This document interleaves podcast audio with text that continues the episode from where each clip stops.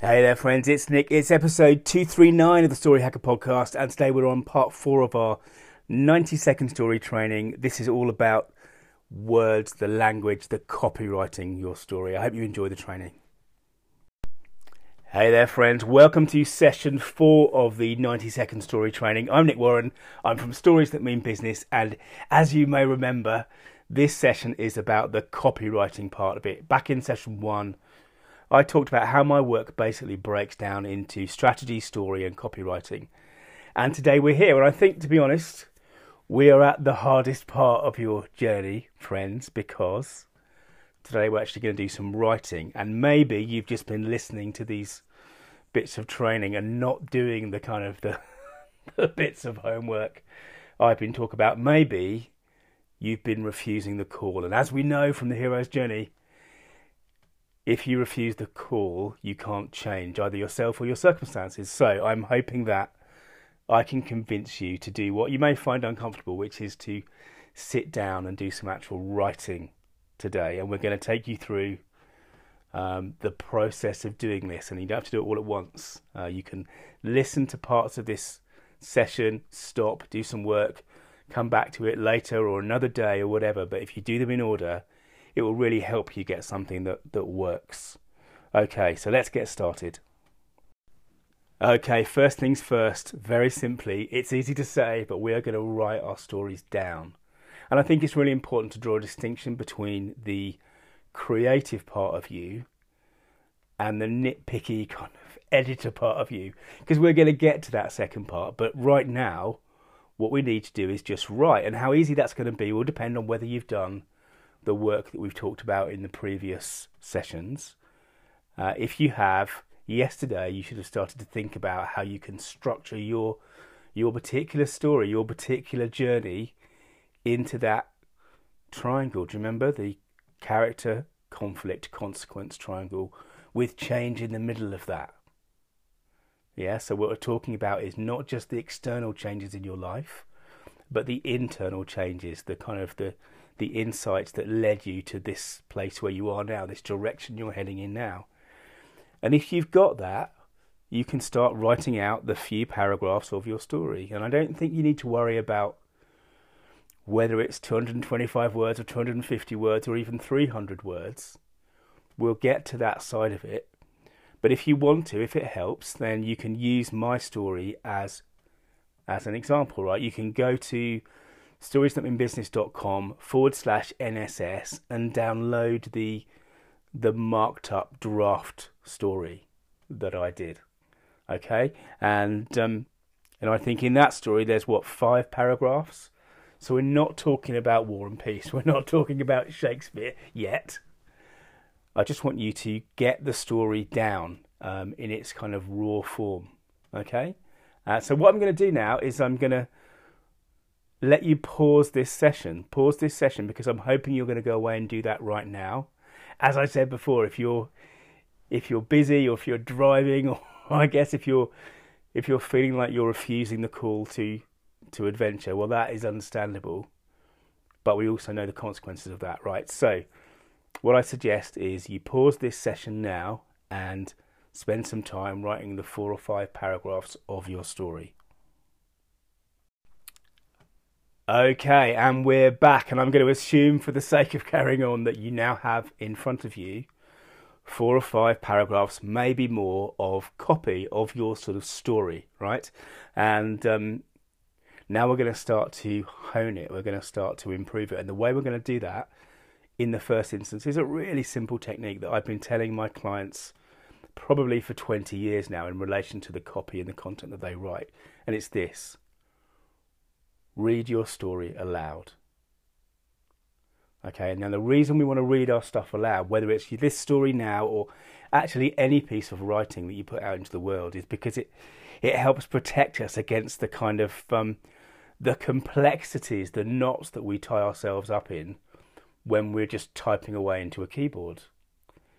Yeah, and one of the things we know is that complex copy doesn't get read I mean, this is one of the things that's um, so funny about so much business communication is that there's still this sense from school, probably, that more complex sentences, more clauses make us seem more impressive. But the truth is that no one reads that sort of stuff. And even even if someone's got like a postgraduate reading level, they still prefer to read sentences, paragraphs that have a young reading age. The average, I think, the average reading age in America. This was from a few years ago. The average reading age was 13 years old. Okay, and um, of course, maybe your audience is much smarter than that. That's typically what I hear when I, I say this to people. And that's true, but they'll still want to read simpler sentences, simpler paragraphs. And in this case in particular, because it's your story, it's even more important because in many of those scenarios we talked about job interviews, networking events, speaking on stage, you're actually going to be speaking these words. Okay, so one of the easiest ways that we can we can simplify our language is to read it out loud and then suddenly we can see oh that sentence goes on for 3 lines that sentence has got eight clauses in it, or that doesn't that doesn't flow.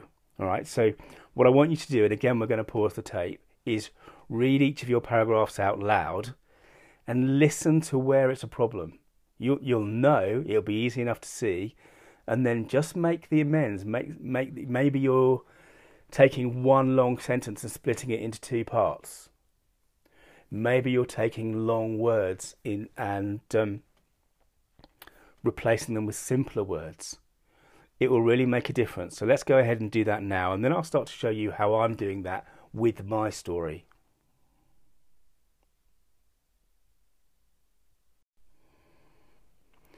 Okay, so hopefully you're back and you've read your story and you simplified the language where it was causing you a problem, where you were perhaps tripping over it. And I think it'd be useful now just to show you how I've been doing the same. I talked before about how the the story that I read out in the second session, I'd written fairly quickly uh, a few days ago, and you know I had that same sense. We want to we want to hone our stories as time goes by. So if you if you now if you haven't already download the second draft of my 90 second story. So again, you need to go to storiesthatmeanbusiness.com forward slash NSS and you'll see a link there to download the second draft and we can start to talk about some of the differences. And I'm going to just start off really simply in the first session because, as you may remember, the story that I read you on Tuesday started something like this. So the truth is this by 2015, I was feeling a sense of dissatisfaction. I'd been MD of a digital agency for 18 years. Right now, that's a perfectly valid sentence, it's grammatically correct. But actually, do you know what? It's not so easy to say. I was feeling a sense of dissatisfaction. Dissatisfaction is one of those long, complex words um, that I tend to try and avoid. Okay, and um, likewise, MD of a digital agency, digital, digital. I'm proving my point. Digital agency is actually not that easy to say out loud, right? And also, MD is um, managing director, we summarise that MD is managing director here in the UK. In other places, it might be medical doctor, like America. Yeah. So if you look at the second draft, you'll see that those those lines now go. By 2015, I was feeling lost. I'd owned a web agency for 18 years. Now you see how much simpler that is. Lost is a much more emotive word than dissatisfaction. Yeah. And web agency is much easier to say than digital agency. Yeah.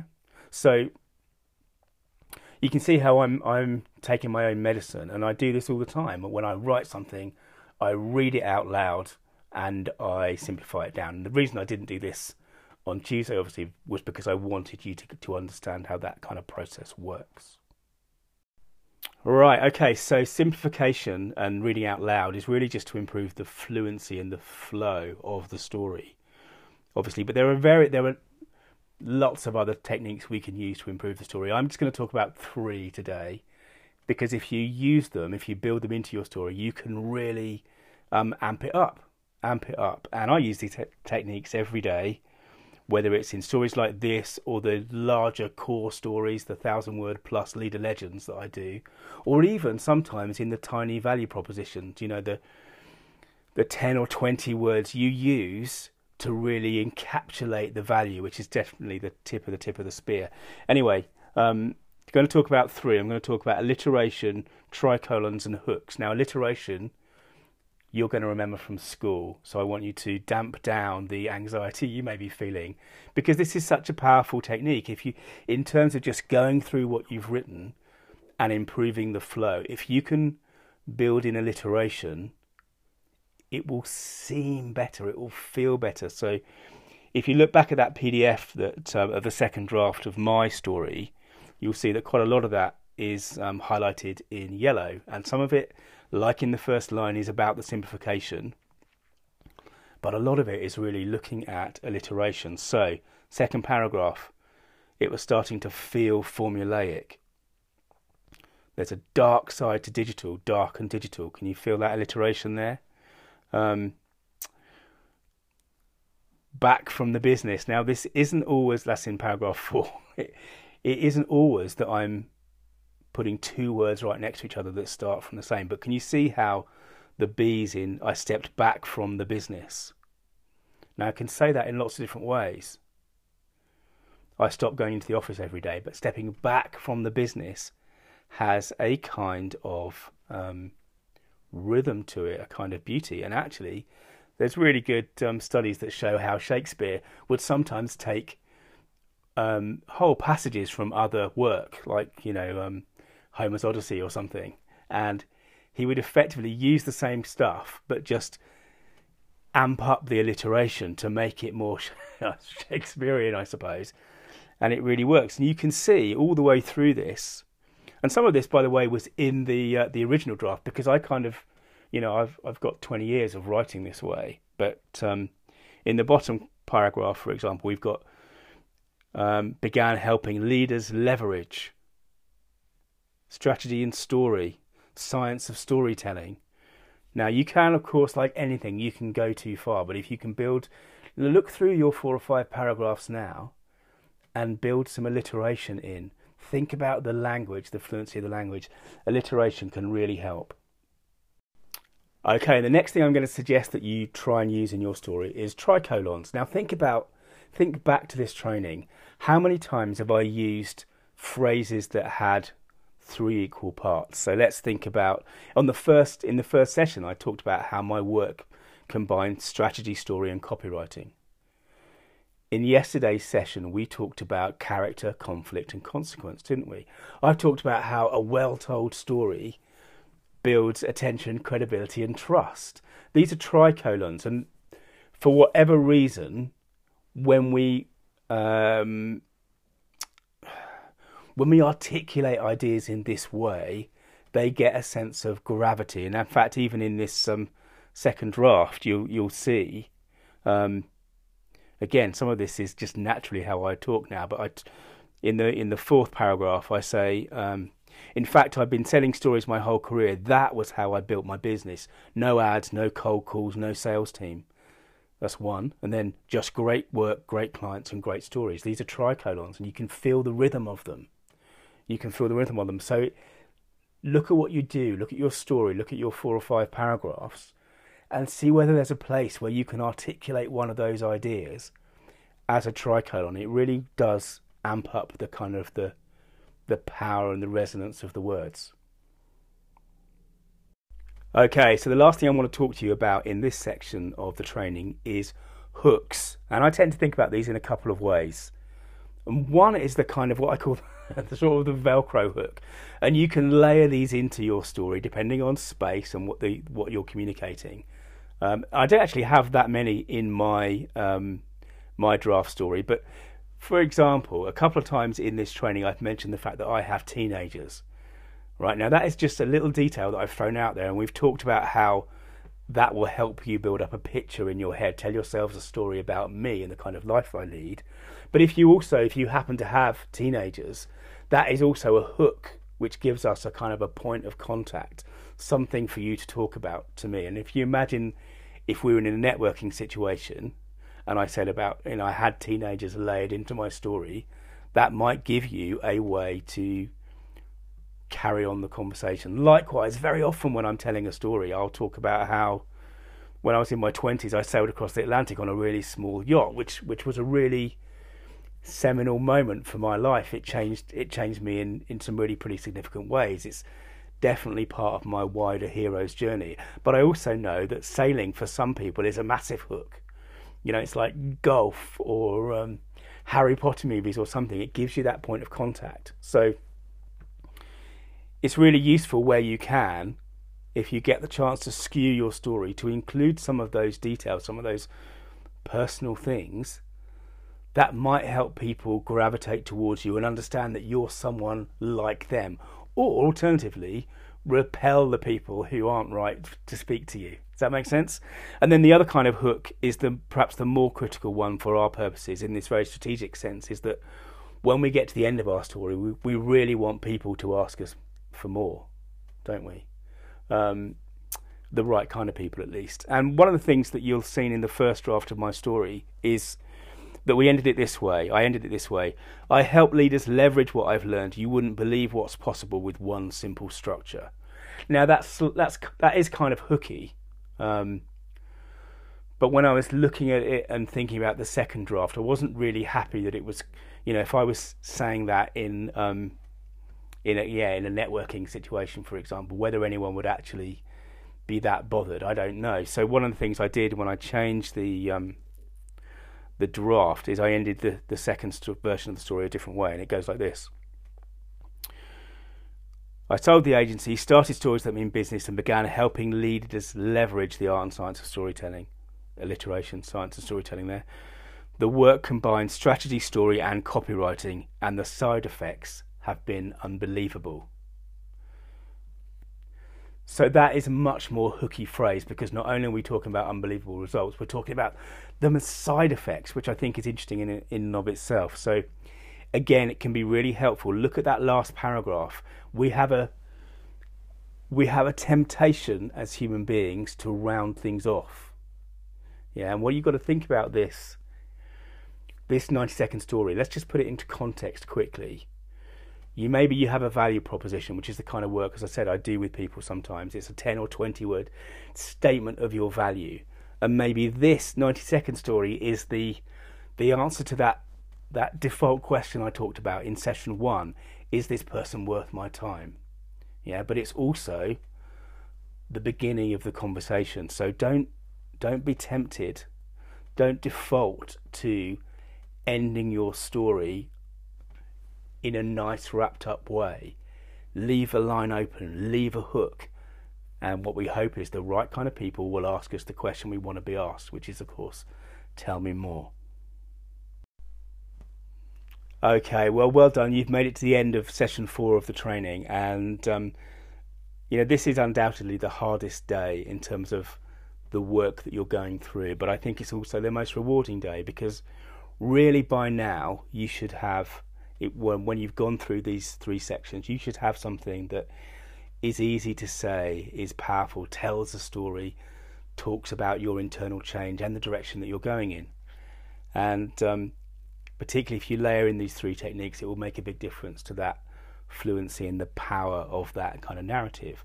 And actually, there's lots of these kind of things. If you're interested in more, um, check out the Story Hacker, my my Story Hacker YouTube channel where there's a list of I think 21 tools and techniques you can use to make your stories better, and um, you'll find these in there, but also um, many others as well. And now, just a quick preview of tomorrow, because we're really essentially done in terms of your 90 second story. But tomorrow I want to talk to you about these three different levels of telling a better story because again I think that can really make a difference in how you think about your not only your 90 second story but also your kind of business and the direction you're going in.